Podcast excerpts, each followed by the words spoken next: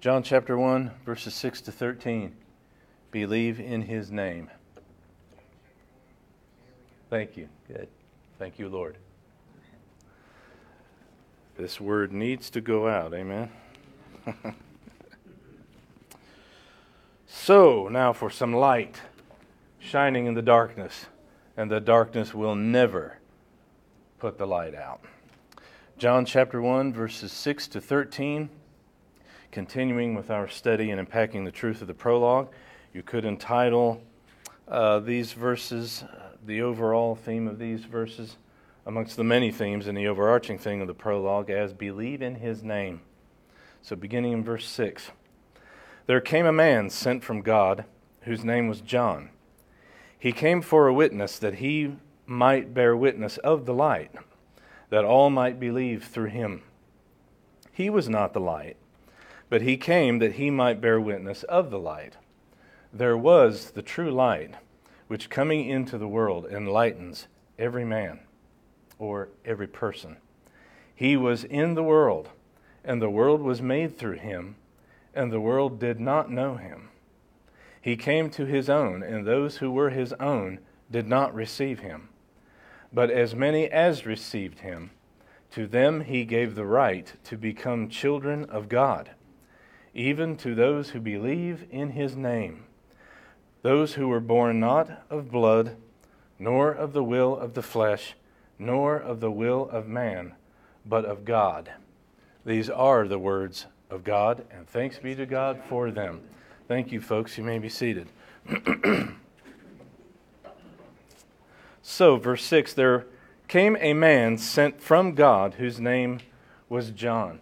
It seems an odd thing to do there considering the tremendous truth that we've been taught so far in the first five verses. Some of life's most foundational and fundamental truths that a human being can or ever will be confronted with the very being and nature of God, the triune being of God, and the life and yes, the work and ministry of the second person of the Trinity, God the Son. It might seem a bit peculiar for some that in the middle of his prologue, John seems to give us something of, of an interlude about someone else, about the man that we know of as John the Baptist or John the Baptizer. However, the Apostle John's doing the right thing. He begins his gospel, he begins his story, his good news, at the right place, in the beginning, which he did in the first five verses. And then, after establishing the eternality of Christ as being the divine word, who is in the beginning, who is with God, and who was God, through whom all things exist, God the Father's agent in creation, then John takes, uh, the Apostle John, gives you something of an interlude. We begin in the beginning, in eternity past, where we should begin, with the Messiah, in his preexistence as God. And then we need to begin in the beginning of his time on earth, in his earthly ministry. And first things first, we have to begin, as some of the other Gospels do, with the life and ministry of Jesus' cousin, John the Baptizer, who, from the mouth of Jesus himself, will be praised as one of the greatest human beings who ever lived in history, one of the most important persons who ever lived in history, one of the greatest, if not the greatest, of the old prophets, a man who was himself prophesied centuries before that he would come first, that he would announce the coming of the divine word the great son of David, the Messiah, who would bring salvation not only to the Jewish people, but to the world. And so you have to begin with John's ministry in order to appreciate Jesus' ministry. First things first. The one ministry is part of the other and grows out of the other. And so the Apostle John reminds us of the coming of the words herald, the words personal ambassador or announcer. To what? To prepare the way for the Word who became flesh to, as we would say, step out upon the world stage and complete his redeeming mission. So, something of a brief interlude here in this verse, introducing us to the herald, the forerunner of the Messiah, the forerunner of the divine word, the true light of God coming into the world to, to reveal God to the world. John the Baptizer is given to us as an example of the shining of the light. He himself is not the light, the divine light, the source of all light, but he is part of the light. He serves the light. The light surrounds him, the light shines in him and through him, although he himself is not the divine light. He belonged to the light. Again, the light shone in him and through him. He paved the way for he who was the divine light coming into the world. And John is a very appropriate name. If you remember, John's parents did not name John, God the Almighty named John. I should remark upon the sovereignty of God here. This is a plan, folks, from eternity past, and every person's place in it, and every event in it. This man was in the mind and heart of God before the world was spoken into being by the power and authority of God. John was prophesied many, many centuries ago, just as the Messiah that he was to serve. We read of his coming in the prophet Malachi and in the works of the prophet Isaiah chapter 40 in particular. And John the Baptizer was keenly aware of this. Can you imagine living such a life? That from the time of your birth, from your earliest memory, knew you know exactly who you are and what you are and what you are to be in this world and what you are to do? His parents, of course, received this information from an angelic messenger before his birth. The Gospel of Luke tells us that this man was completely filled with the power of the Spirit of God before he ever entered this world from his mother's womb. A truly amazing individual, a man who was a living bridge between two worlds. John the Baptizer was a living bridge between the era of the Old Covenant and the era of the New Covenant, the inauguration of Messiah's kingdom in his coming in this world. Truly wonderful man. And his name is significant. the name that we translate into English as John is Yohanan in Hebrew Aramaic. Yohanan. And Yohanan means, and I will use God's personal name with great respect and reverence, of course. John's name, Yohanan, means Yahweh has been gracious, or Yahweh is gracious. It is a perfect name for this servant of the Lord. Perfect name for a man who was prepared and chosen and sent by God to announce the one who would be the very personification of God's graciousness to humanity. And it is significant that the author of this gospel is named Yohanan. Yahweh is gracious. Now, this man, John, of course, if you uh, want a little more background on his life or a refresher, uh, simply go to the first two chapters of the Gospel of Luke, which gives us as much or more information about John the Baptizer, his birth, his early years, as any of the Gospels, although we will encounter more of John the Baptizer in the Gospel of John, chapter 1. The point of the Apostle John here in the prologue is that John, John the Baptist, the one who was to prepare the way for the divine word's public work, one of the most important points we have here is John is explicit, John the Apostle, is explicit in telling us that John the Baptizer was prepared and sent and commissioned by God Himself. And He Himself was not the light, but He is a conductor of the light. He was to proclaim the arrival of the eternal Word, who was in the beginning with God, and who is, was, and ever shall be God. John the Baptizer was to be a witness, and he is satisfying Jewish Old Covenant law and culture. He is a formal legal witness to the true identity of the Word, of Jesus the Messiah. His job is to be that legal witness and to give testimony, to testify about the eternal Word, the light of God to mankind. So we are, John is preparing us, the Apostle John, by speaking of John the Baptizer, is preparing us here, even in the prologue, to encounter the public ministry of the Word made flesh to prepare us for the arrival of the Messiah. So it's perfectly natural that we begin with the ministry of the word's herald, who again was prophesied four to seven hundred years before his own birth, according to divine plan and decree. And the Apostle John wants to make several other things very, very clear. This may be another reason why he speaks of the baptizer here in the prologue and telling us, making it abundantly clear that John the Baptizer was not the Messiah, he was not the divine word, but he conducted the light and message of the divine word.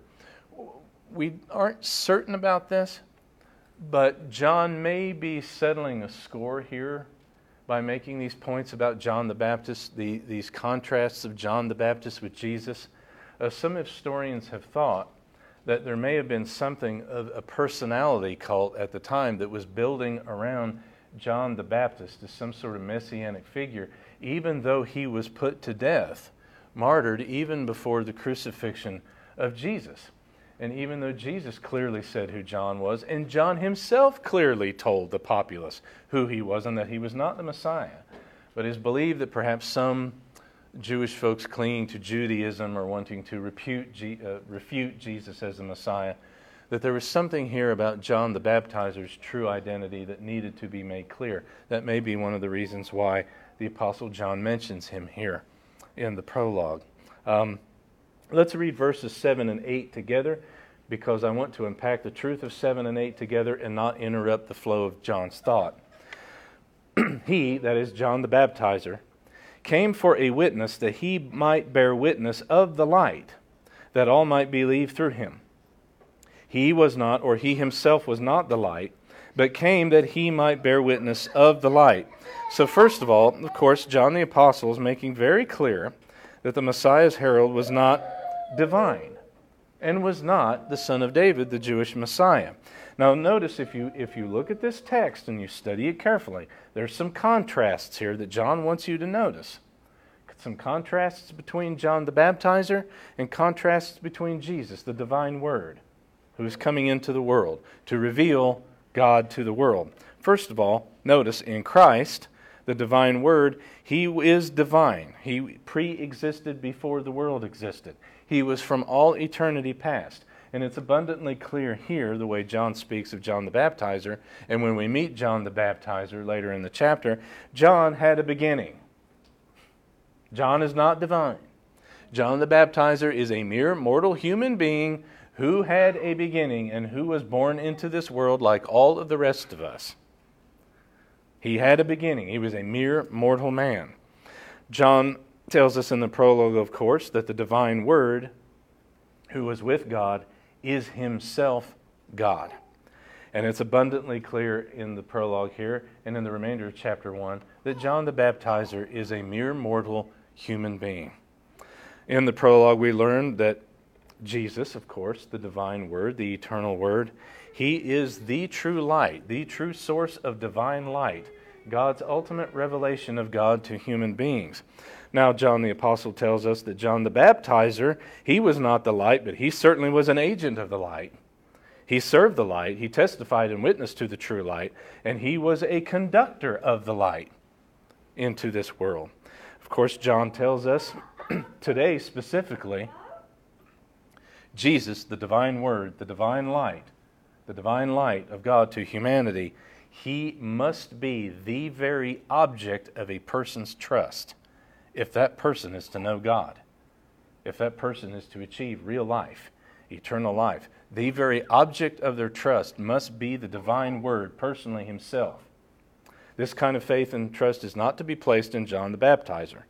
He was an agent, a herald, through whose witness, through whose testimony, people come to trust in the true light, the Word who is Christ Himself. Now, so, this man, John, his mission, his purpose was to testify, to give testimony. He was to be a witness to the light, a witness, a testimonial for he who was and is the light, the life, and the truth. Now, we translate this phrase into English. He came for a witness, he came to be a witness.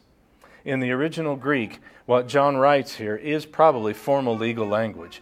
Some New Testament Greek scholars argue that John's making a point here by saying John the Baptizer was, by Jewish law and culture and custom, to be considered a legal witness as to the true identity of the person and work of Jesus. It means this man, John, sent by God, was to give factual, competent eyewitness testimony concerning what he himself had seen, had heard, and had experienced. Now, what for? Why? John the Apostle tells us. What is the purpose? of John the Baptizer's testimony. The purpose, of course, of John's testimony, very important, was so that everyone who heard his witness, everyone who heard his testimony about Jesus, thereby everyone who is introduced to Jesus the Messiah, the divine word, all who hear may come to genuine faith and belief in the word, in the divine word, into the one, the light of God, coming to the world, coming to mankind. The one who is shortly in John's gospel to step out onto the world stage again, if I may use that expression, and perform, achieve his redemptive work. And this is very interesting. Do you know 2,000 years later, John the Baptizer is still a formal legal witness? John spoke, and he still speaks the world over, not just in Palestine. All who have ever come to saving faith, indirectly. John hasn't been alive on this planet for 2,000 years. He's been in the Father's house for 2,000 years. And yet, everyone hearing this gospel who has come to saving faith in Christ is dependent on John the Baptist's opening proclamation of the true identity and saving person of Jesus the Messiah. So, John the Baptizer, the last of the great prophets, was not the light, he was not the Word, but it was absolutely necessary, as prophesied centuries beforehand, that he would come to prepare the way, to prepare first the Jewish people, and also go back and look at John's ministry in the Gospels. There are lots of Gentiles who are showing up to listen to this wild man in the wilderness and perhaps to be baptized by him as well and to receive his message and to be looking forward to this one that he is announcing, that he is proclaiming, this one that he says is coming on his coattails, who is going to change everything for everybody, not only Israel, but for all of humanity. Now, verse 9 There was the true light, which coming into the world enlightens every man, or you could translate that as anthropos, anthropon, enlightening or giving light or illuminating every human being, every man, every woman, every person. Or let me offer you this translation The true light which enlightens or illumines every man, every person, was in the act of coming into the world to make himself known. That's very interesting. So now, here, Christ, the Word, the true light of God, he is called, let's pick apart this phrase. It is meaningful in the original language. We translate usually as what John writes here as the true light.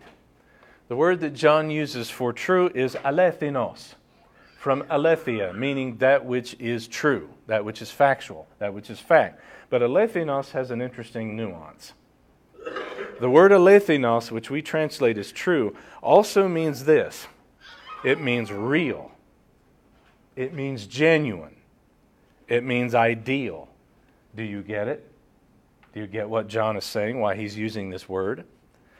John is saying that the eternal Word, the one he is introducing us to in this prologue, the eternal Word, he is the genuine one. He is the ideal one. He is the true, perfect light of God Almighty coming into the world. He is the one true light in whose radiance all other lights dim in comparison.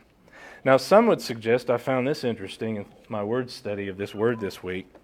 There are some New Testament um, Greek scholars who argue that we could or should translate alethinos as ultimate. I don't know if I, if I don't like that even better. So, John very well may be saying that this divine word who was in the beginning, who was with God and was God, Christ, the divine light, he is the ultimate light of God coming into the world to enlighten humanity. And that is the absolute truth that is precisely who and what Jesus was and is. And John is very clear, very adamant about this. Now, here's an important question. Dig a little deeper. What exactly does John mean by this? Have you ever wondered that? What does he mean by this? There was the true light which coming into the world enlightens every man or enlightens every person. What does he mean by that?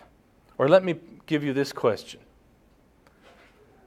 what does he mean the true light enlightens or illumines every man or every person when obviously every person does not believe? So, what does he mean by that? He doesn't mean he, the true light came into the world and that every single solitary person exposed to the light that he brings believes, because obviously that is not the case. So, what does he mean by Jesus, the divine word? He illumines everyone or he enlightens everyone, even though obviously everyone does not believe. We should probably look into that. John is saying that Christ, the eternal Word, the ultimate light or revelation of God for humanity, as such, he is the one true source of illumination or enlightenment to all people, whether people embrace his light, his illumination, or not. That's what John is saying. The divine word, the light, shines in the darkness, John told us, and yet there are those of the darkness who prefer to remain part of the darkness, who flee from the light, who reject that light, who reject that illumination. Let me read you a quote from theologian William Hendriksen. I think he hits the nail on the proverbial head here. He writes, He, the divine word, Jesus, the divine light, John is saying that he illumines every person who hears his message, who hears his gospel, who hears his truth. He imparts a degree of understanding concerning ultimate spiritual matters, though not always or necessarily resulting in salvation. He is the divine light, whether all accept him or not to, he provides a certain understanding of spiritual matters to everyone whose ears and minds are reached by his message of salvation. The majority, sadly enough it seems, however, do not respond favorably. Many, many, thank God, however, who are confronted by the light are enlightened by the sovereign power of God, by the saving grace of God, and they receive the word with a proper attitude of heart and mind, and thereby they obtain eternal life. The divine light, who is Christ, shines upon all of humanity, is what John is saying, and demands a decision. You see what he's saying? Jesus, the divine word, is the ultimate revelation of God to humanity, whether he is accepted, whether he is obeyed, whether he is received or not. He is the one and the only true light. whether he is received or not. And it's the sovereign grace of God that enlightens the hearts and minds of those who will believe, who are brought to saving faith and belief in the divine word. You see, the gospel of Jesus forces a decision. The message of Jesus forces a distinction. When you hear about Jesus, there is no such thing as neutrality in the end. This gospel does not leave us that. Jesus himself did not leave us that. The gospel forces a decision, it forces a submission, it forces a distinction. There is no in between in the end. There is no no man's land.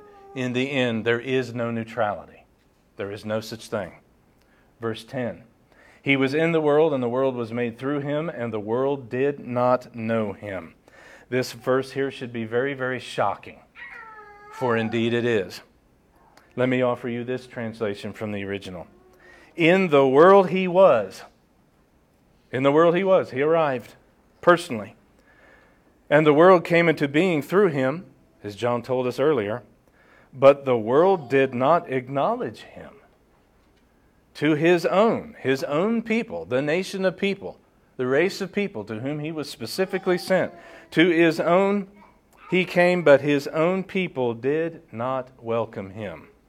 Folks, that is one of the greatest outrages and one of the greatest scandals in all of history. That the divine creator made a personal visitation in the flesh. He was not acknowledged, he was not properly received. That is the greatest scandal and outrage of all of history. Teis ta idia in the original Greek we translate as to his own. I found this phrase pretty interesting as well. We usually translate it as to his own. That's a pretty accurate translation. But let me tell you something more of what this phrase means, what John is saying. This phrase can be translated as to his own property to his own home. How's that? He made a personal visitation to his own property that he himself made. He visited a place which should be and was expected to be his own home, to his own people to whom he was promised, and he was not appropriately acknowledged or received. I like to throw in a little church history, forgive me. uh, one of the early church father philosophers and theologians, Augustine from North Africa. I think it was basically the book of Romans which helped bring him to saving faith in Christ. But in Augustine's writings, he said when he read this verse in the Gospel of John, he could never get over it. He could never get over it. This visitation of the divine word and how he was received. And Augustine said most of his life that that actually was one of the verses that brought him to saving faith in Christ, the true light of God in the world.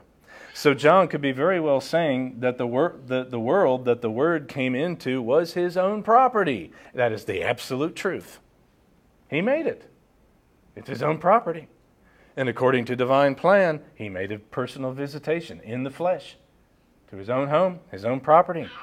You could also translate as coming to his own. So obviously, this is making a reference to the word the Messiah finally arriving after being prophesied and promised for centuries, and then not being properly received or accepted by the people to whom he was promised for hundreds and hundreds and hundreds, even thousands of years. An outrageous scandal, the most outrageous in history. Israel did not receive him.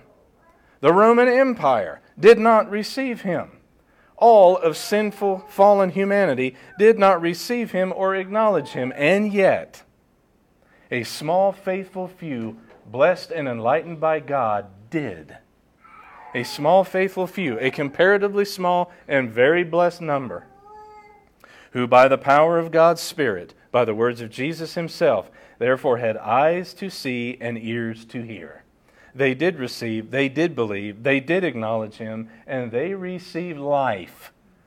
The life that Jesus proclaims in this gospel, the light and life that John records him as proclaiming and representing in this gospel. They became the beginning of Messiah's kingdom in this world, the beginnings of his church, his kingdom in this era of history. Now, the truth of this verse, folks, go back and think about this some more. I could dwell on this for a while, I'm not going to do that. But just this verse, there are some very, very hard, sobering, and profound things that this verse has to say about the nature of fallen humanity. And some beautiful and wonderful things to say about the nature of God, the divine word, and his mission and his purpose.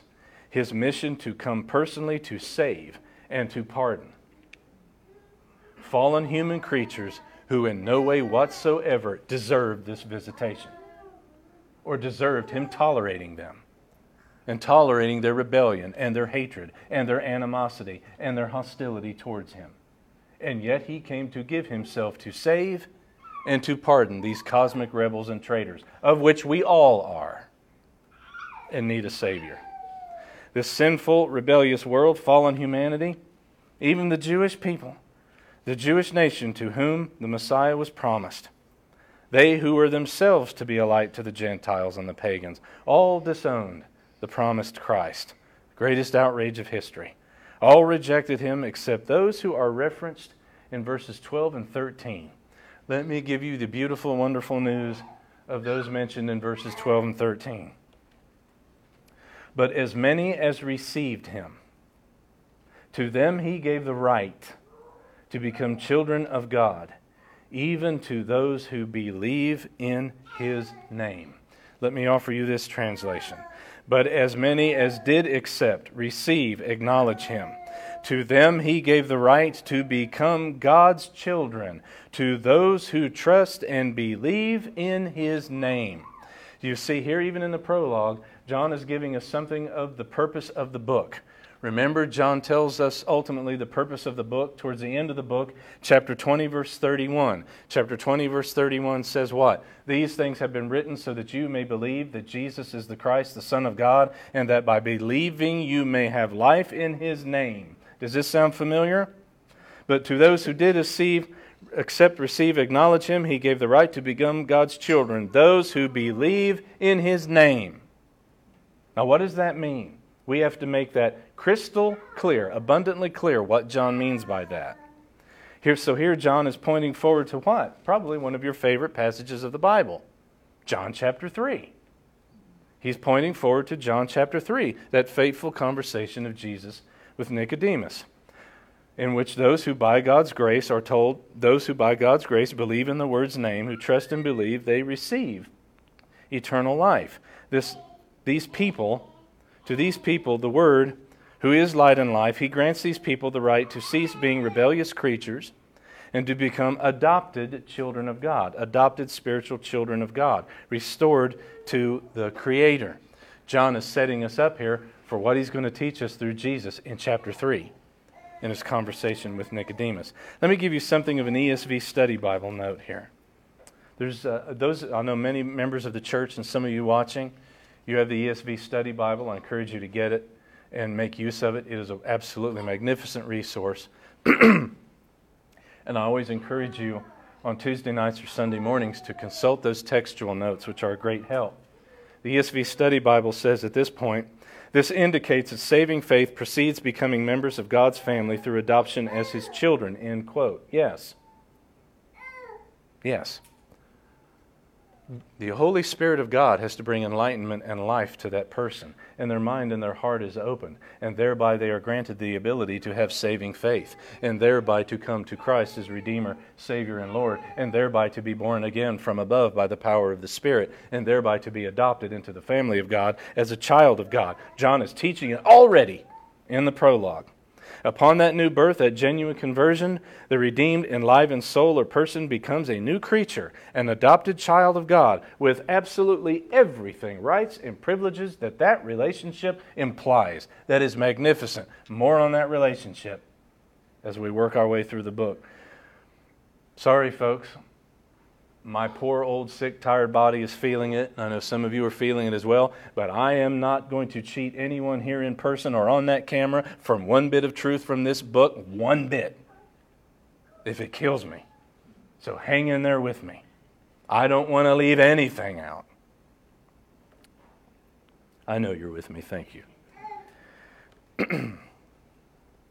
When john writes but as many as received him now, what does he mean by received him? We've got to get this straight. There are a lot of erroneous things out there about what receiving Jesus is, what coming to Jesus is, what accepting Jesus is, what the true message of the gospel of Jesus is. We're going to make this clear. What does John mean by received him? The ESV Study Bible gives you a very important point. Quote, this implies not merely intellectual agreement about some facts about Jesus. This receiving means welcoming him and submitting to him for who and what he truly is. That's what receiving him means.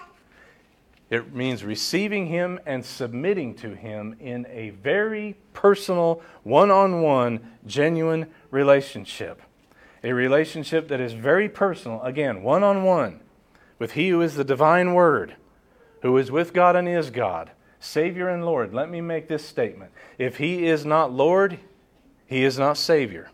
If He is your Savior, He must be your Lord. He is both. And they both go hand in hand. If He is not Lord of all, He is not Lord at all. That's what John is saying. Now, very important. What does John mean by believe in his name? He, the divine word, gave the right to those who believed in him, trusted in him, personally, one on one. He gave them the right to become adopted children of God. He gave this right to those who believe in his name. Now, let's get crystal clear exactly what that means. What does it mean to believe in his name? The word that John uses for believe is a very important Greek New Testament word, pisteuo, which is funny to us, but it's an important word. Pisteuo we usually translate as trust or believe or faith, depending on the context in which it's used. But, folks, every single solitary time, it means you must trust, you must have confidence in, trust in, faith in, belief in, personally, one on one, you and Jesus Christ, the Son of God, the divine Word Himself. And it must be honest, it must be authentic, it must be genuine, and it must be all or nothing, everything. That's what it means. Personal, genuine, one to one trust and confidence. It is very specific, it is very explicit, and it is very personal. Now, a little more on to believe in his name. What exactly does that mean, to believe in his name? It means to have this real, genuine, personal belief and trust and confidence in this, folks. The sum total of all that the divine word, Jesus Christ, is. You must submit to,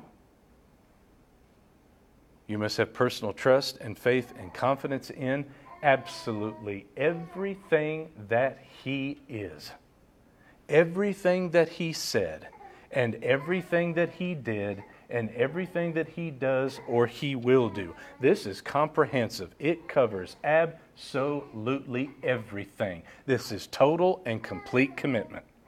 Let me read that again because there are some folks out there who need to hear this. What John means by believing in his name is to believe personally in the sum total of all that Jesus Christ, the divine word, is the totality of his person and his work, who he is, what he does.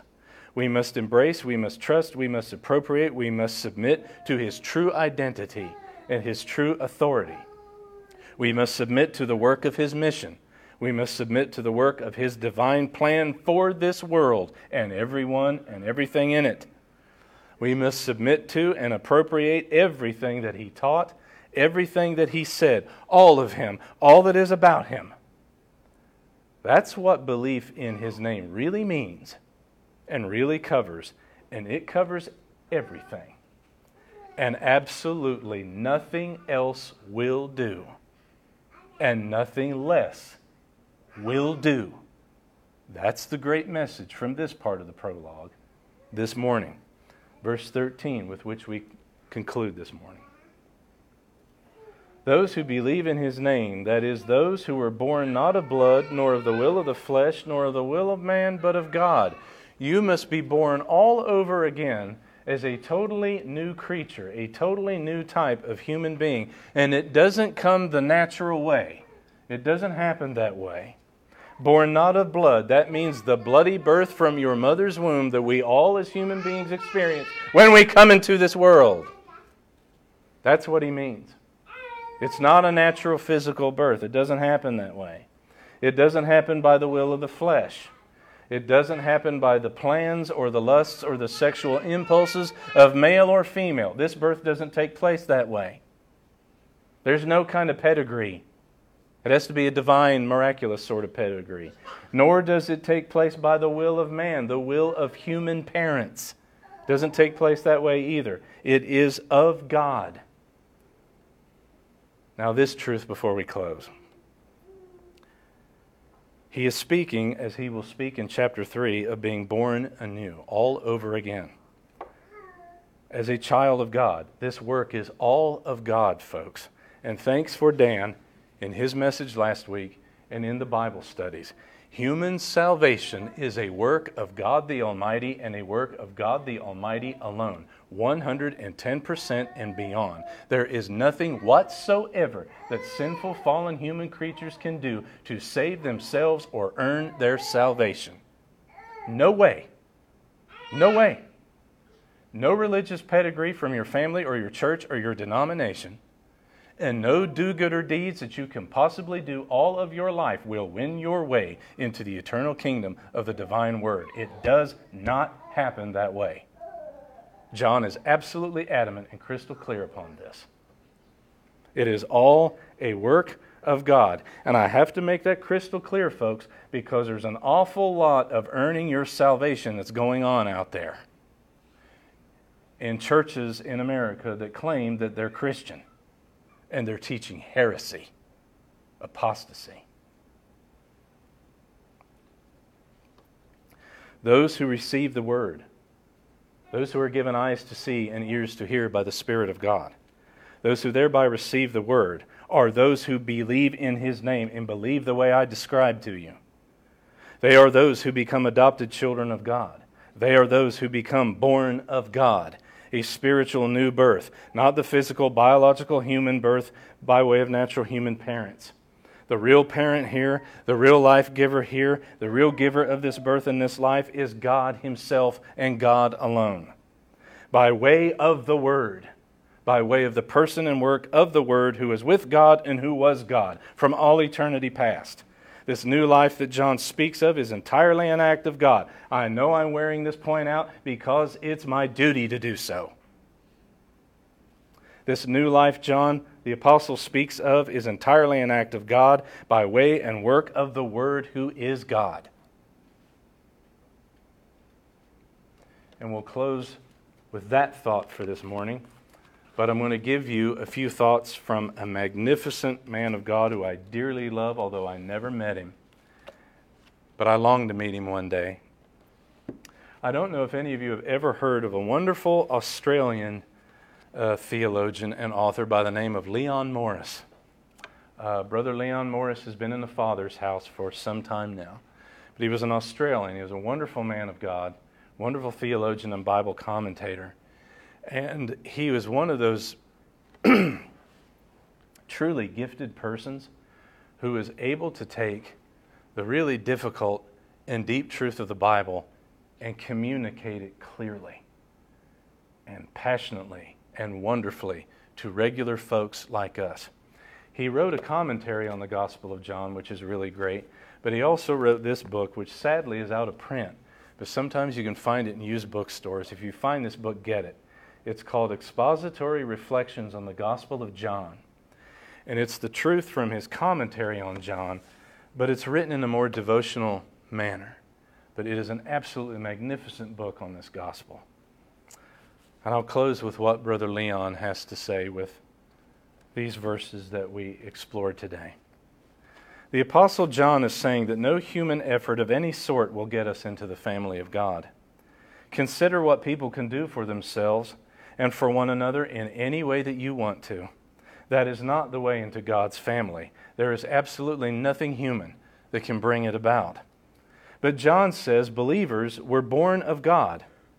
I guess we're born is quite a reasonable translation, but the verb in the Greek is one that is properly used of the action of the male parent, the father, rather than of the female parent, the mother. Or in old fashioned language, it means were begotten. John is saying that membership in the heavenly family comes about because of the action of the Father, the God who is the heavenly Father. He does what must be done to make us children, adopted children of God. So John is saying with some emphasis that to get into the family of God, there must be a miracle. There must be a supernatural act. It can be explained by no merely human mechanism at all. It is not in the control of human beings. It is what God does. It is sheer miracle. As we shall see, John will bring out more of his meaning when we come, of course, to chapter 3. There he speaks of the necessity of being born all over again, but a supernatural birth from above. To become a member of God's family does not mean to make the best of ordinary human life. It is not a matter of dusting off a few of the worst habits of our present life to make it somewhat better. Oh, America, listen to me. It is not a matter of a little moral self help improvement. It is a complete and total radical revolutionary transformation.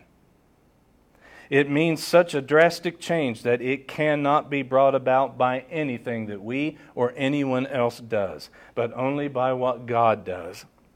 It is not the way of human excellence. It is not the result of human philosophy. It is the way of God. A little later in this prologue, John speaks of the Word as becoming flesh, a human being and dwelling amongst human beings. That is the way that God began this process of bringing about the adoption of fallen human creatures into his family. In their natural state, they are not fit, we are not fit, to be members of the family, for we are all sinners. No one's puny effort can make them fit for membership in the family of God. For that, a great and mysterious divine action is needed. And that action began with the sending of the divine word, the Son of God, to become a man. It continued when the divine word, the Son of God, laid down his perfect life on a cross and took up his perfect life again in his resurrection. John tells us this in the, some of the best known words in the whole of Scripture. God so loved the world that he gave his only Son, the divine Word, so that everyone who believes in him should not perish but have life eternal. That is the great divine action that puts away human sin and opens up the way to everlasting life, the life of the adopted child of God. John is not saying that everyone is saved, he is not saying everyone will be saved. He is saying that it is the person who does genuinely believe who is given life and will not perish. Believing and eternal life go hand in hand according to this gospel, and not just believing as though it does not matter what one believes as long as one is sincere. Thank you, Brother Leon. It matters what you believe. Pardon me for getting a little exercise. It very much matters what you believe.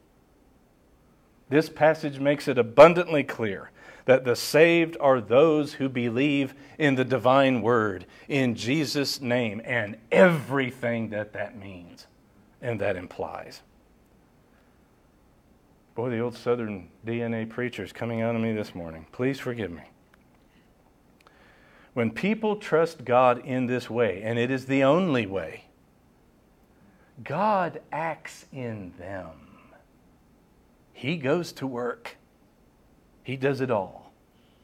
God takes them, He transforms them, He fills them with His Spirit. He enables them to be the kind of people that they could never be on their own strength or their own wisdom or own ability. John is saying that God's love for us is so great that He makes provision for us to leave the old self centered way the way that concentrates on our own success and our own happiness. He enables us to leave that way forever and to enter the new way, the way of membership into the family of God. John is saying that God will take our lives and put order into them. He and He alone can and will make them rich and full and significant. He will set us on the one and only right way. John is putting before us here, oh so early in his gospel, the possibility of living in the fullness of all that is involved in being able to call God our Father by way of the Word, who is in the beginning, who was with God, and who is God.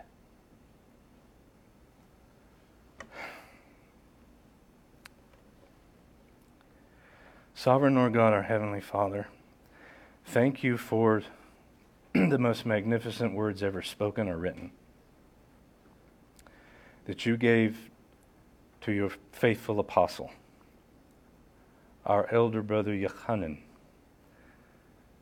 Thank you for making him part of the plan. Thank you for making us part of the plan. Thank you for speaking to us the truth that all of us need to find our meaning and purpose in this life in you. Father, Son, and Spirit. Thank you for giving this good news, the best news. Thank you for being gracious and merciful to us when we did not and do not deserve it. Thank you for creating this magnificent divine plan from eternity past, for perfectly executing it perfectly to the last letter in the past, now, and always.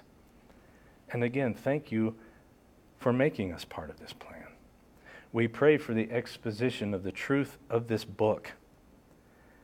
And I pray that its message will go out not only throughout our community, to our country, but to the entire world. And we thank you that folks on the far side of the word are hearing this truth, and your spirit is opening their mind and helping them to understand. And I thank you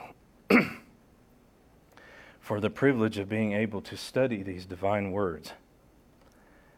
And I pray for the strength and the ability to, in a humbling, faulting way, be able to give the truth of this word to everyone who has eyes to see and ears to hear. And I thank you for the patience of these good folks in being willing to take the time to hear the truth, all the truth, the deep truth of this magnificent message. Please bless this message to the honor and glory of King Jesus, the divine word, and to the spreading and strengthening of his kingdom in this world until his return. In the blessed and holy name of Jesus Christ our Lord, we pray. Amen.